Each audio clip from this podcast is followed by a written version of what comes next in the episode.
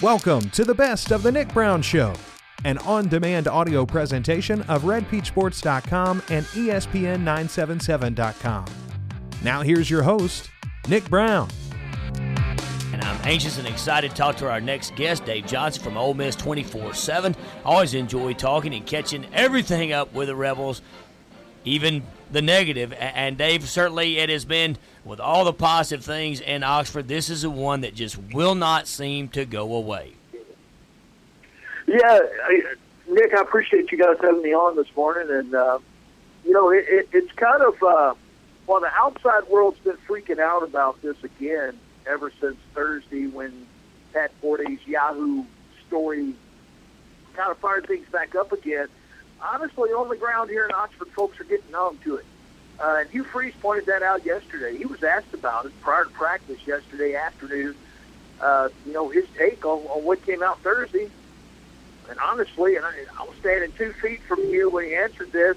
He kind of chuckled, and uh, it wasn't an act. He, he basically said, "Look, I'm numb to this stuff.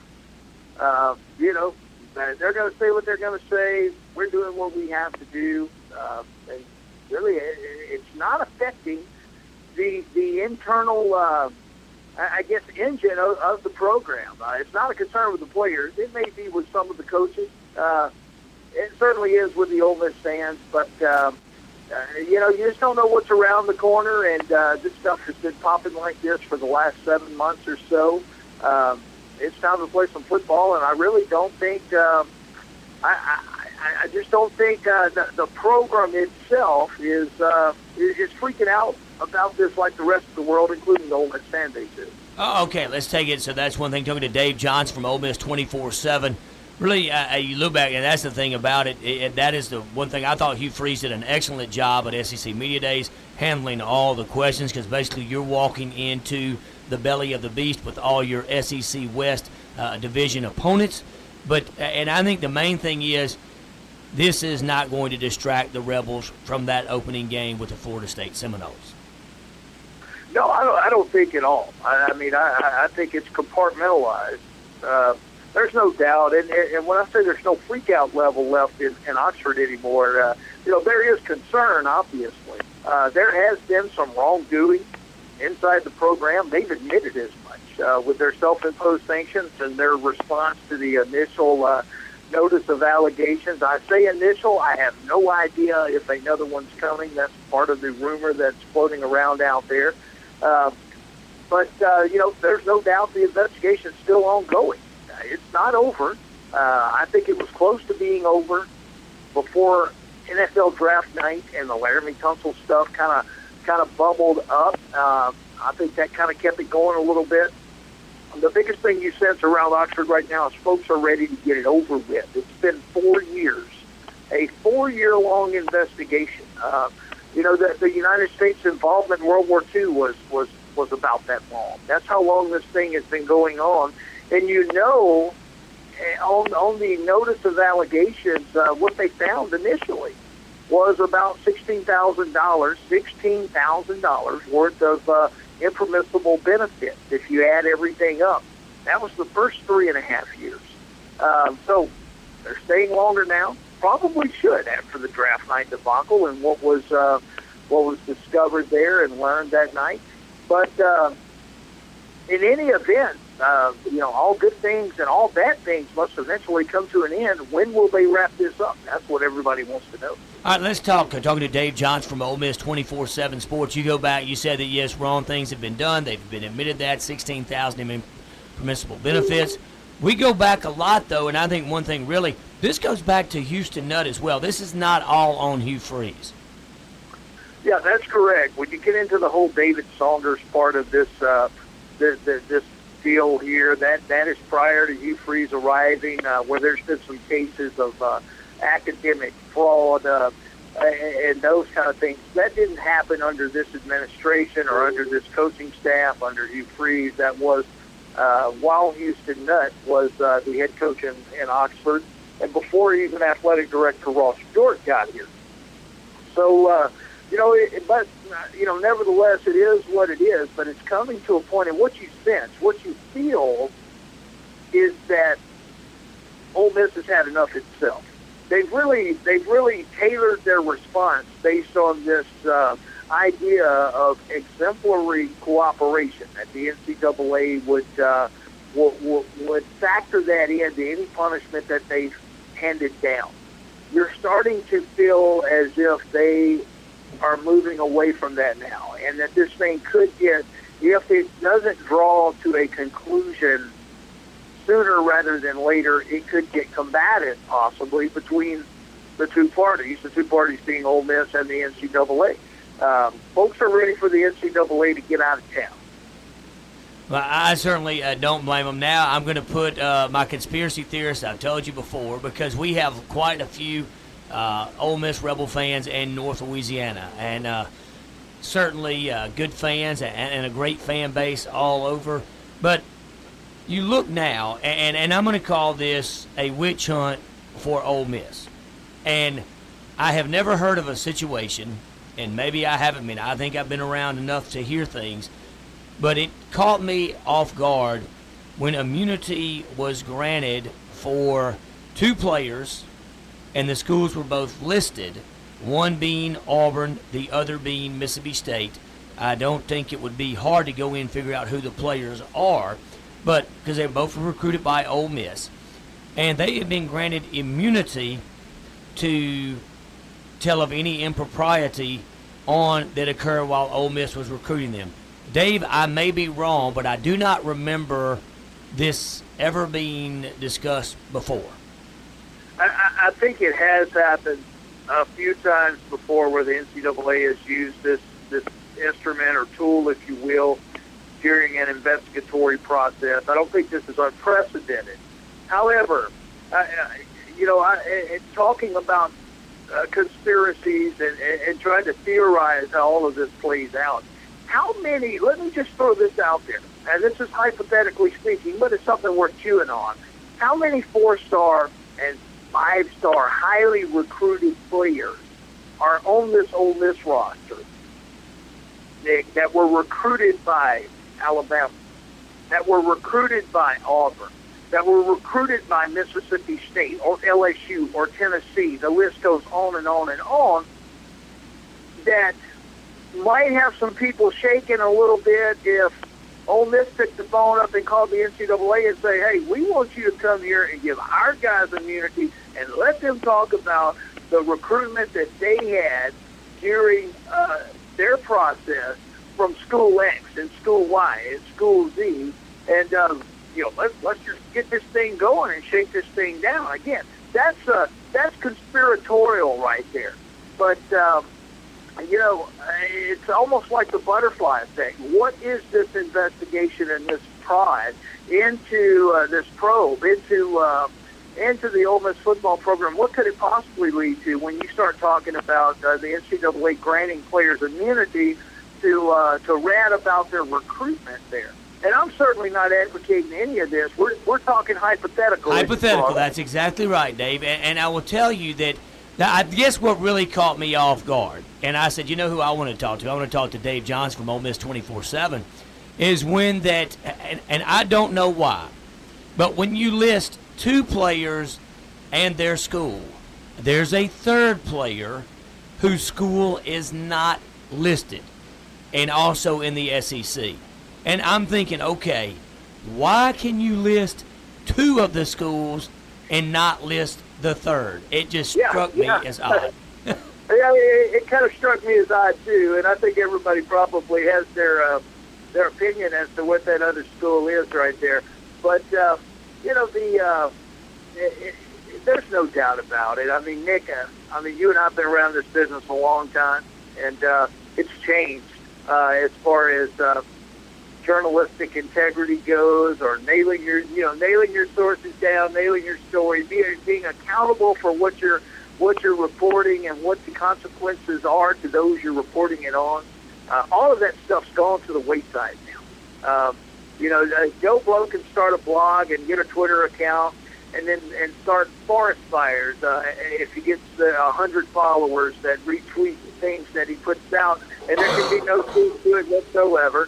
And it permeates on up into the guys who are drawing the big paychecks and writing for the big companies as far as responsibility goes in our industry. And it's pretty sad how uh, how things have uh, morphed into this. Well, you know, it certainly is, and I will tell you, you know that, that I finished at Auburn, and I'm still waiting for Danny Sheridan to reveal the bag man who uh, dropped off the money to Cam Newton because he was going to release that information. And that same article came from Pat Forde, so I think there's a connection there. But I want to go through because you, Ole Miss uh, 24/7, Dave Johnson. I took Ole, I took 24/7's composite rankings. And I think sometimes you get a lot of attention when you bring in, obviously, the number one class. Number one, it's an insult to Ole Miss because basically what you're saying is, how in the world could Hugh Freeze get these players to come to Ole Miss over us? With that, they don't know how beautiful the city of Oxford is and how the facilities have been upgraded. But I think it's interesting that a lot of times we have a perception, and I really don't think everyone has their opinion of Ole Miss recruiting, but going from 24/7's rankings. Now it's interesting, but if you look at the five classes that Hugh Freeze have had, they've had a composite ranking of 18.6 nationally. Now, if you go look at Ole Miss's recruiting five years prior to Freeze's arrival, the Rebels averaged the 22nd best class nationally. So I know you had all the class with the Treadwell and Tunsil Nkemdiche brothers, but you go through really gone from 22nd average on the five years before it to 18.6, and Freeze's first class ranking 47th.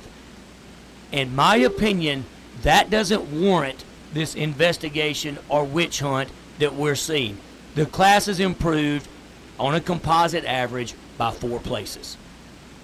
Yeah, that, that's a, that's a good point. I mean, uh, you, you know, and one might say, well, where they've improved is in the win column against teams like Alabama and LSU and so on and so forth. That may be, uh, you know, more of the of the determining factor. But you know, you're talking about the you know the the insult. I, I mean, yes. Uh, you know, I've got I've got a little bit of a different uh, and maybe perhaps unique perspective on this. Uh, you know, I know you know, but probably most people who listen who are listening right now don't know. But my my son was part of that 2016 recruiting class, and uh, you know he's he's on the team as a true freshman offensive lineman. Uh, you know, signed with the Rebels, and uh, you know every time you hear, well, they bought that class. Well, you know that's not only an insult to the program, but you know those things kind of get personal with people. I I, I mean, they didn't buy my son. Uh, you know, not, not that not that he was, uh, you know, the kind of kid somebody would do that with, but yeah, you know, everything was on the up and up in his recruitment. And when I hear, oh, oh they, you know, these, these kids playing at Ole Miss, they're all on the tape. Well, that's not true. That's absolutely not true. And then you're insinuating a parent would sell their child every time somebody perpetuates that kind of stuff. And uh, you know, but but again, it's the world we live in. You know, I don't pretend we're in uh, Disneyland here. This is a mean, mean world out there in college athletics, big time business, and um, folks are going to have their opinion. But uh, it, it extends beyond the borders of the university when you when you start slinging stuff around like that. Uh, you're exactly right. But Dave Johnson from Ole Miss 24/7 Sports, I want to keep you on just for a few more minutes because now let's move to the positive. Got a big uh, quote air quote neutral site game versus the Florida State Seminoles. It's going to be huge, and uh, Chad Kelly certainly ready to go out and play versus the Seminoles. Yeah, no, no doubt. Uh, I mean, probably the biggest season opener from a national perspective that uh, I can remember Ole Miss having, at least in the modern era. Uh, you know, they're ranked preseason number 11 in the country in the AP poll. Florida State's number four. Uh, there's certainly star power on both sides of uh, uh, of the field that night. I mean, you got Chad Kelly at Ole Miss, who uh, a lot of people think uh, is, is maybe the best quarterback in the country, certainly a Heisman candidate. Dalvin Cook, the fine running back from Florida State. It's just, uh, it's got all the makings of a great Monday evening. I, I, I can tell you that much, and uh, it, it's, it should be a lot, a lot of fun. And, and, and you know, the kind of a, a sub story around this: win, lose, uh, or draw. You know, for Chad Kelly, it's a great opportunity uh, from the Ole Miss perspective to launch a, a, a Heisman campaign. I mean, if he can knock, help Ole Miss knock off Florida State on a Monday night, and then he's still got Alabama and Georgia to play in the month of September, and things go well for the Rebels. Oh my goodness, you know, Chad Kelly wants to be the front runner for that Heisman Trophy when October rolls around. If, if somehow, some way, and I'm not suggesting it's going to end up like this, Ole Miss is 4 0 at the, at the end of September. Well, I want to ask you real quick, last question. How does the receiving core that Chad Kelly, who are some names to watch for in the receiving core of Ole Miss Rebels? Yeah, it's kind of fun to sit back and watch the national hits talk about how, well, who's he going to throw the football to? Laquon Treadwell's gone and Cody Core's gone. Both those guys are in the NFL. Ole Miss's wide receiver core uh, it may be the deepest in the SEC, and there are there, there are there is a lot of talent still left in Oxford for him to throw the football to. Offensively, I don't I don't really see a whole lot of concerns. Uh, they're good up front. They're they're good at the receiver. Uh, they're, they're they're relatively deep at running back. Of course, you've got Chad Kelly and then Shea Patterson at the quarterback position. Uh, the, the the secondary uh, on the defensive side of the ball, particularly the safeties, could be an issue early on as they try to grow some youngins up back there. Uh, but uh, this should be an Ole Miss football team that's every bit as good as the one you saw last fall. Well, certainly, Dave Johns from Ole Miss 24/7 Sports. Tell our Ole Miss fans in the audience how they can follow your great work. Yeah, just uh, www.olemiss.247sports.com. Follow me on Twitter at Rebels. 247. Nick, again, thank you for having me on. Hey, certainly, and I wish a safe trip to you and your family as you head down to Orlando. Thank you, Nick. All right. Appreciate it. That was Dave Johns from Ole Miss 24 7.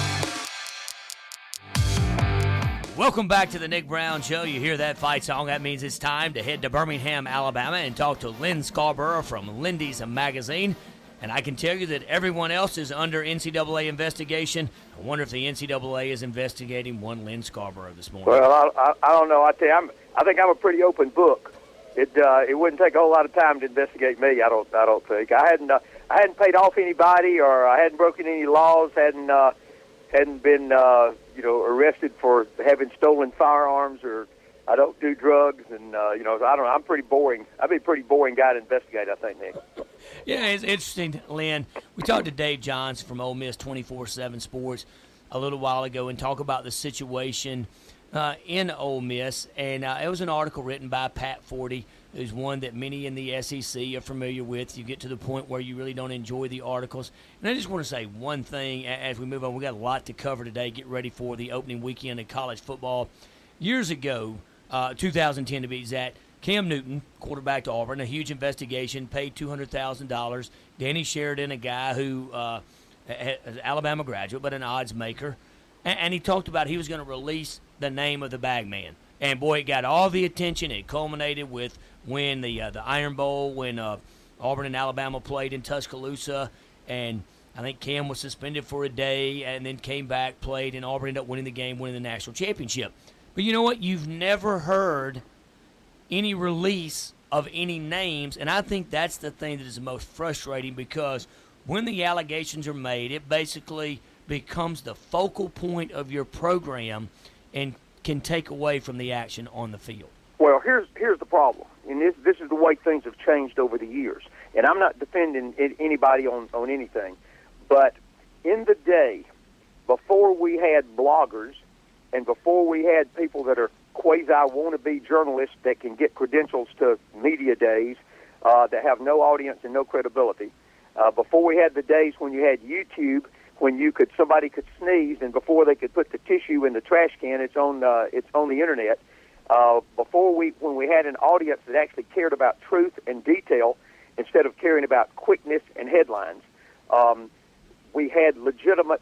Uh, people should be investigated for things that they do um, and and the truth should come out. But you shouldn't put stuff out until you have truth. Um, probably the most egregious, unfair group of lies uh, that's ever been done in the 40 plus years that I've been covering uh, sports was the Cam Newton situation. But that's only uh, the you know that that can be the poster boy for bad journalism and publishing lies. But it, uh, the the media is doing it a lot, and it's driven by guys, uh, a lot of, of a lot of whom Nick, you and I wouldn't consider to be traditional professional journalists. Uh, is driven by a lot of a lot of guys that are, are wannabes or trying to get a radio audience or trying to build up their uh, their hits on on uh, on the internet so they might uh, get some unknowing person to pay advertising money. And uh, uh, you know, I'm I'm old. I'm Archie Bunker of of, uh, of sports and politics, but uh, I long for the days uh, when detail truth and patience mattered instead of who can get a headline out first.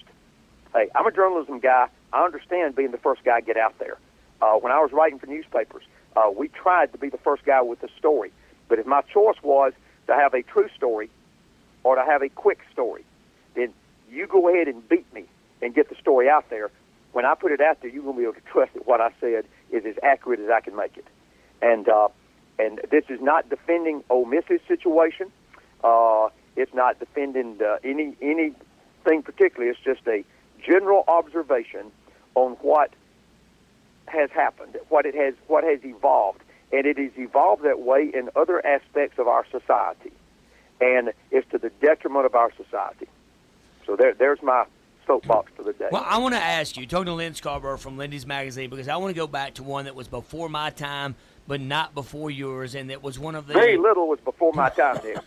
I know you were there when uh, Noah brought the first football off the ark. Now, yeah, well, Doctor Doctor Naismith and Abner Doubleday they, they did tell me what their thoughts were, just to let you know that.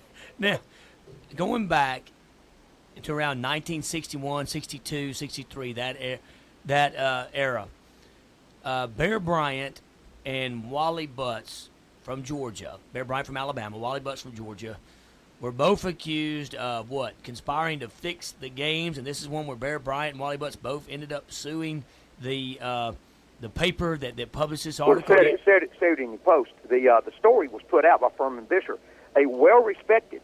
Now, and this is I'm I'm I'm criticizing in general a genre of journalists that uh, that do do a really bad job on this stuff. Furman Bisher was a well-respected. He was a sports editor to the uh, the Journal of the Constitution. Jesse Outlar was the uh, the Journal of the Constitution were different papers back then. Just like you know, we had so many newspapers. Uh, you had the Mobile Press the Mobile Register, the Birmingham News, the Birmingham Post Herald. That you know, so many cities had multiple newspapers, and Jesse Outlar was the was the editor of the Constitution, and, and Furman was the editor of the other one, or I don't I don't remember which one it was. But supposedly somebody came to Furman. They had, you know, sometimes that's why you need to be careful what you say in a phone conversation. It almost never happens. But I have, I have before uh, been having a phone conversation when uh, when you would hear another voice would come in and it was and somehow lines would get crossed. And I understand that can even happen with cell phones. Uh, it certainly happened back in the old days when you had party lines and that kind of deal. Most a lot of people in the audience don't know what a party line is, but uh, that would happen. And somebody came to Furman Bisher with a recording, supposedly, of an intercepted, accidentally intercepted phone call between Wally Butts and and uh, Bear Bryant, in which they were discussing particular plays, so that they were giving each other what each other's plays and strategies were, so that it would rig a ball game. And the Saturday Evening Post came out with a story that I believe was called "The Story of a Football Fix." I believe if you Google the story of a football fix or the story of a college football fix, I think that was the actual headline of the of this the Saturday Evening Post story. And um, and Coach Bryant, Coach Butts, uh, both did both did sue them, and they both won because uh, it couldn't it couldn't be validated. Um, the the idea, and I can't believe Furman Bisher did it. Quite frankly, um, uh, number one, you got to realize where your bread's buttered. Um, and uh, the Georgia Bulldogs, uh, sure, you got big Alabama and Auburn and other audiences in the Atlanta market, but Georgia's and, and Georgia Tech, which was bigger at the time than it was because Bobby Dodd was their coach there. But uh, I couldn't believe he did it. And and the next is um, I don't know, and I don't remember the details on whether or not he talked to Coach Butts and talked to Coach Bryant to give them a chance to give their side of this or to or to deny it. But they certainly did deny it. And um, and so yeah, and that's that's what happened. Um, I'll give you a little a little personal story on this that you did not know. Uh, you and I have never talked about this. My daddy played football for Wally Butts. Really? Now you know he played for Shug Jordan, but my daddy was recruited by Wally Butts uh, in 1932. Let's see, because Daddy's uh, freshman team at Auburn was 34. So Daddy played the 1933 football season at Georgia Military College in Milledgeville, Georgia. Back during the Depression, um, back in that you know in that time period, uh, you could go to a junior college or prep school, and you then could go on and play four years at another school. So it's kind of like a, a redshirt year at, at another college. Right, but you get to go to prep school, and it did and it did not count. You know, you could go play junior college ball, and and you would come in uh, as a, as a freshman.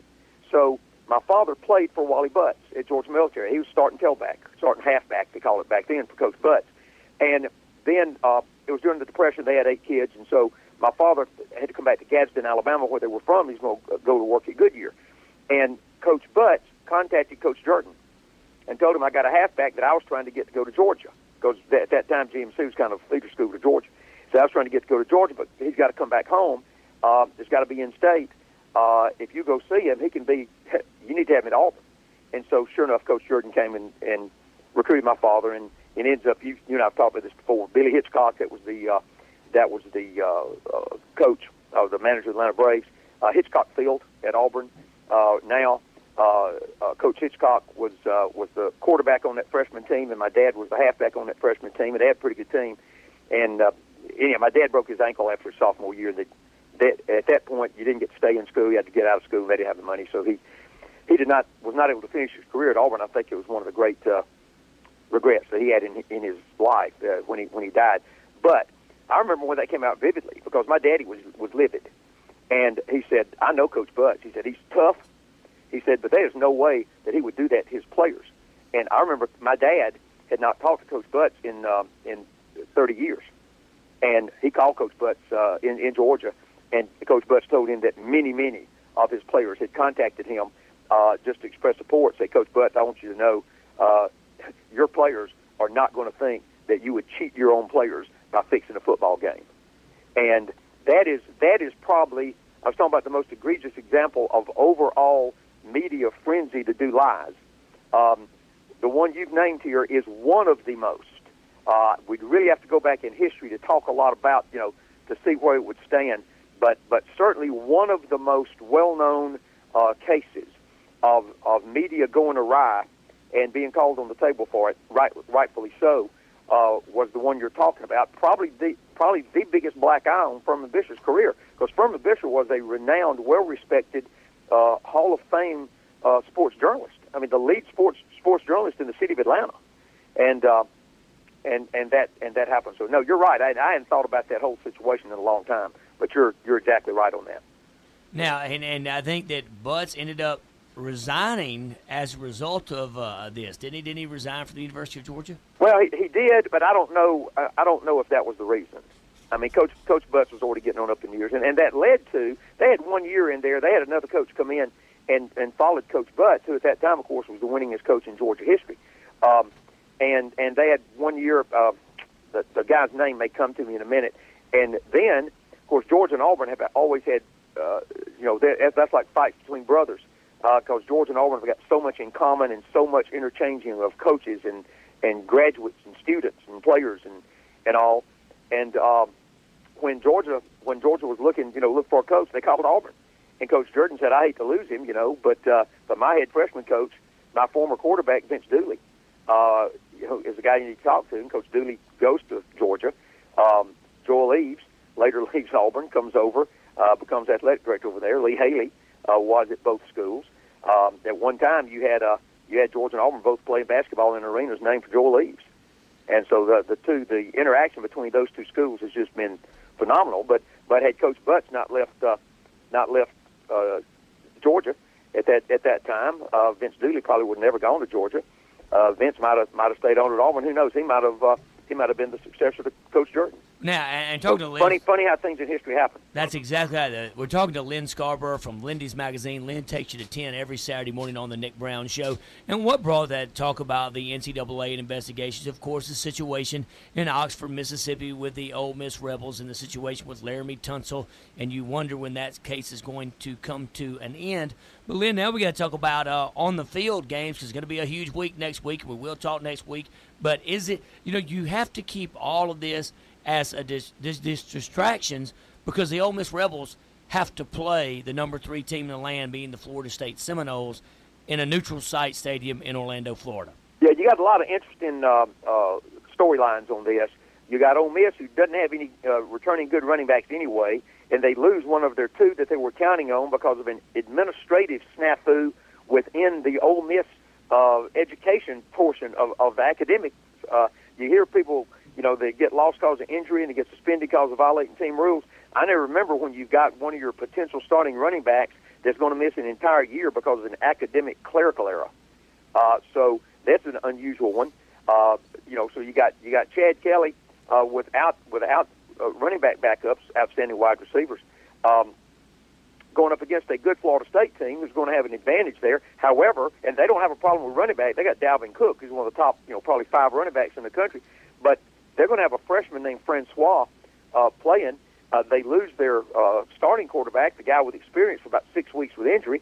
Then they got two freshmen that are fighting it out, and um, and one of the freshmen gets basically kicked off the team for violating team rules. So Florida State's going into this game with a with a freshman and a walk on, uh, going up against Ole Miss uh, who lost a whole lot on defense.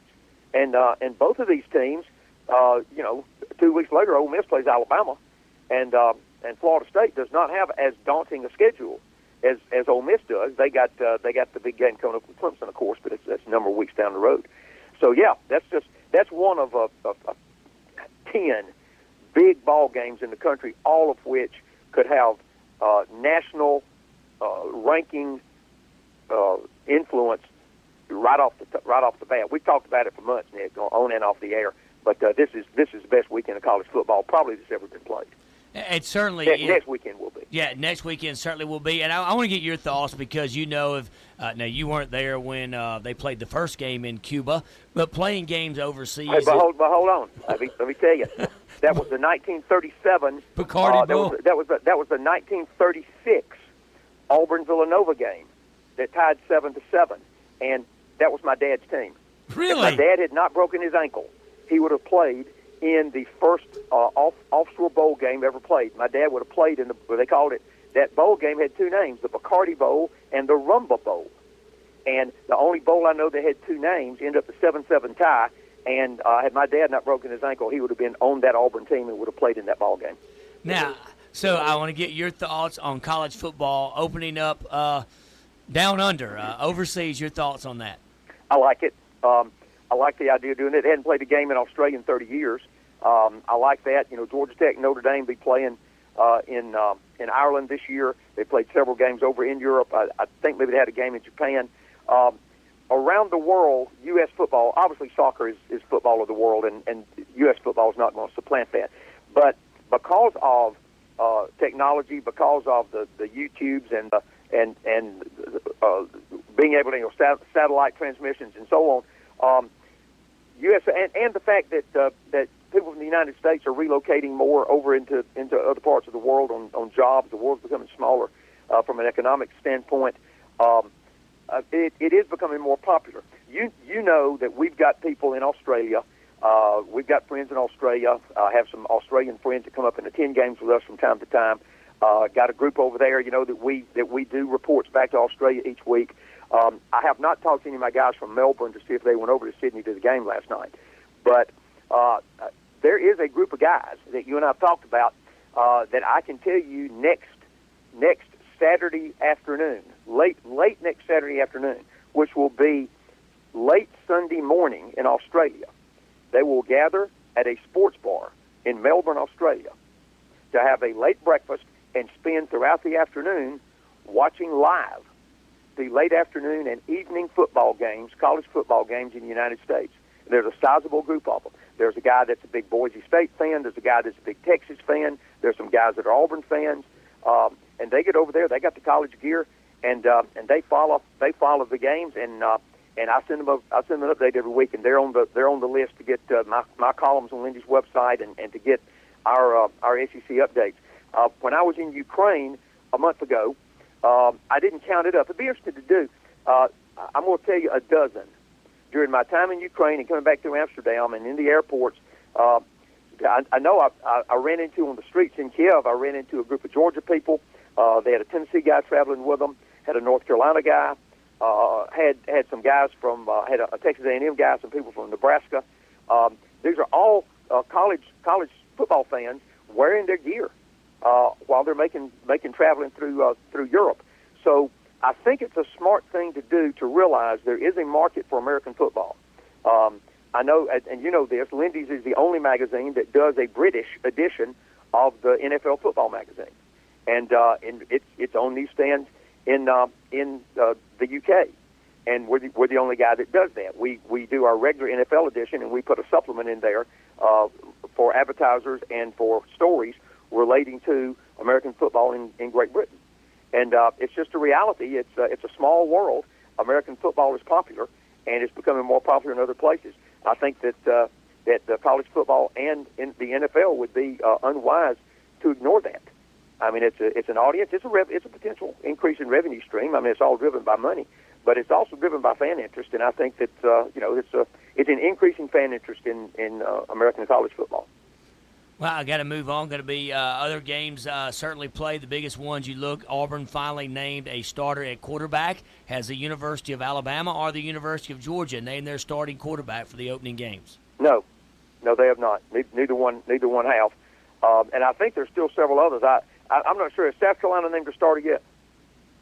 I do not think they have. I don't think they have, and I think I think Fitzpatrick has probably been named the starter at Mississippi State, but I, I don't know if that's uh, if that's in stone. I'll tell you, we uh, you know, of course, we're to be we're to be talking next Saturday morning before before all but two of the SEC games will have been played. But two games will be played before we're back on the air next Saturday, and both of them are are interesting in a sense. The Tennessee game, and I'm totally sold on Tennessee. I'm drinking the Kool Aid. I don't think this will be a letdown year. I think Tennessee plays for the SEC championship. But with that being said, Michigan didn't think much about Appalachian State coming in either. And that's about 108,000 stadium up in Ann Arbor, and you got about 108,000 stadium in Neyland, and um, and you got Appalachian State rolling in, and I think Tennessee will blow them out of the stadium. But I thought Michigan would blow them out of the stadium uh, seven, eight years ago, however long it was. So you got an interesting th- thing there. Let's see what Tennessee puts on the field, and if you do see the potential for them to be as good as people say. In Nashville, South Carolina, and Vanderbilt play uh, they, it's become a tradition of South Carolina or Vanderbilt, you know, starting Thursday night games and, and getting a uh, an SEC game right off the bat. A lot of SEC games in the month of September, by the way. I think you got more uh, more key SEC games in the month of September than any first month that we've had. But the the South Carolina Vanderbilt game is interesting in that it sort of sets the, the, the pecking order for the Eastern Division. South Carolina or Missouri on paper look like the worst teams. Vanderbilt and Kentucky look to be better than Missouri and South Carolina, but not eminently better. Uh, Vanderbilt is one of those. Them and Kentucky both. Kentucky's got Barker, and Vanderbilt's got Keith Shurmur, S H U R M U R, I believe, um, as their starting quarterback. He's a, a returning returning quarterback. That's a good thing for them. But he's completed 42 percent of his passes. So, is it a good thing that your returning quarterback has only completed 42% of his passes.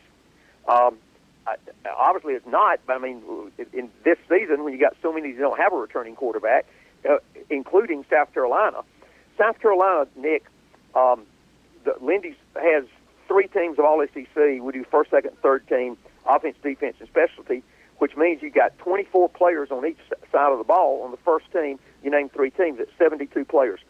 Only one South Carolina player made that top 72 in our preseason. That is uh, the linebacker Skai Moore, uh, who has been lost for the season by injury. Uh, okay, so, I, I want to I want to stop you right there. I'm going to ask you, talking to Lyn Scarbrough from Lindy's Magazine.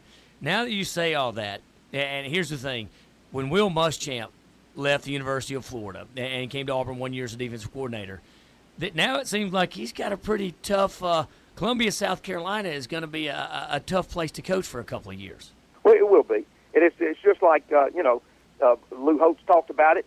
Uh, you know, uh, when I think when, when Coach Holtz came in, they had lost like 20 something consecutive games. Um, you know, it's a, it's a hard place to win. And they haven't won a lot of championships. They had the one Heisman Trophy winner. But, uh, you know, that's the fact that Coach Spurrier came in there and did what he did, had three double digit uh, win seasons in a row, uh, had those guys ranked. That, that's probably the best coaching job he's done, not the Florida head coaching job uh, is probably probably the best thing done was at South Carolina. It's a tough place. It's a tough place to coach. Um, uh, you know, they're they're sandwiched in between the, the Carolinas and, and Georgia. They got Clemson in state, and they don't have a huge football tradition. So, you know, Coach Muschamp is um, he's kind of dictatorial, and that and that was you know he's emotional, uh, he's he's uh, fiery, and he's kind of dictatorial. And it's uh, you know it's he's got a style of coaching and it's going to probably take a little bit to, to hit in. And he's not coming in to a to a full house. you know, Coach Spurrier realized that, and that's why I think he, he went ahead and retired early last year so that they could be making the move to get things in place for his successor. Um, it's, it's probably going to be a long year for South Carolina. I'll say this about that ball game on Thursday night. If South Carolina wins that game, it's not going to tell me a lot about South Carolina because South Carolina, in my opinion, is still going to have a real long year. But if South Carolina wins that game, it's going to tell me a lot about Vanderbilt. Because if Vanderbilt, with a returning starting quarterback, playing at their on their home field, if they're not able to beat what I see as one of the worst teams in the SEC in South Carolina, then it's going to be a longer year for Vanderbilt than I thought it was going to be. So we're going we're going to find out something from uh, from that ball game. It just may not necessarily be a good thing. All right, Lyn has done it again. Lyn takes you to 10. Lyn, tell us everything that is going on at Lindy's Magazine. Well, our basketball magazines are literally at the printer. Uh, probably about two to three weeks from now, our college and our pro basketball magazines will be hitting stands. Um, so uh, you know, SEC fans and, and, and Southern fans be looking for uh, be looking for that. Um, the uh, our website uh, is really getting cranked up. We'll start having columns uh, on a regular basis every week, uh, starting probably next week. And uh, football magazine still on the stands in a few places. If, uh, you can't get what you need, uh, contact us and uh, check out www.lindysports.com for our website. All right, look forward to talking to you again, Lyn Scarbrough. Lyn, as always. Thanks for listening to the Best of the Nick Brown Show. Tune in live every Saturday on ESPN977.com or subscribe to the show in iTunes, on Stitcher, or at redpeachsports.com.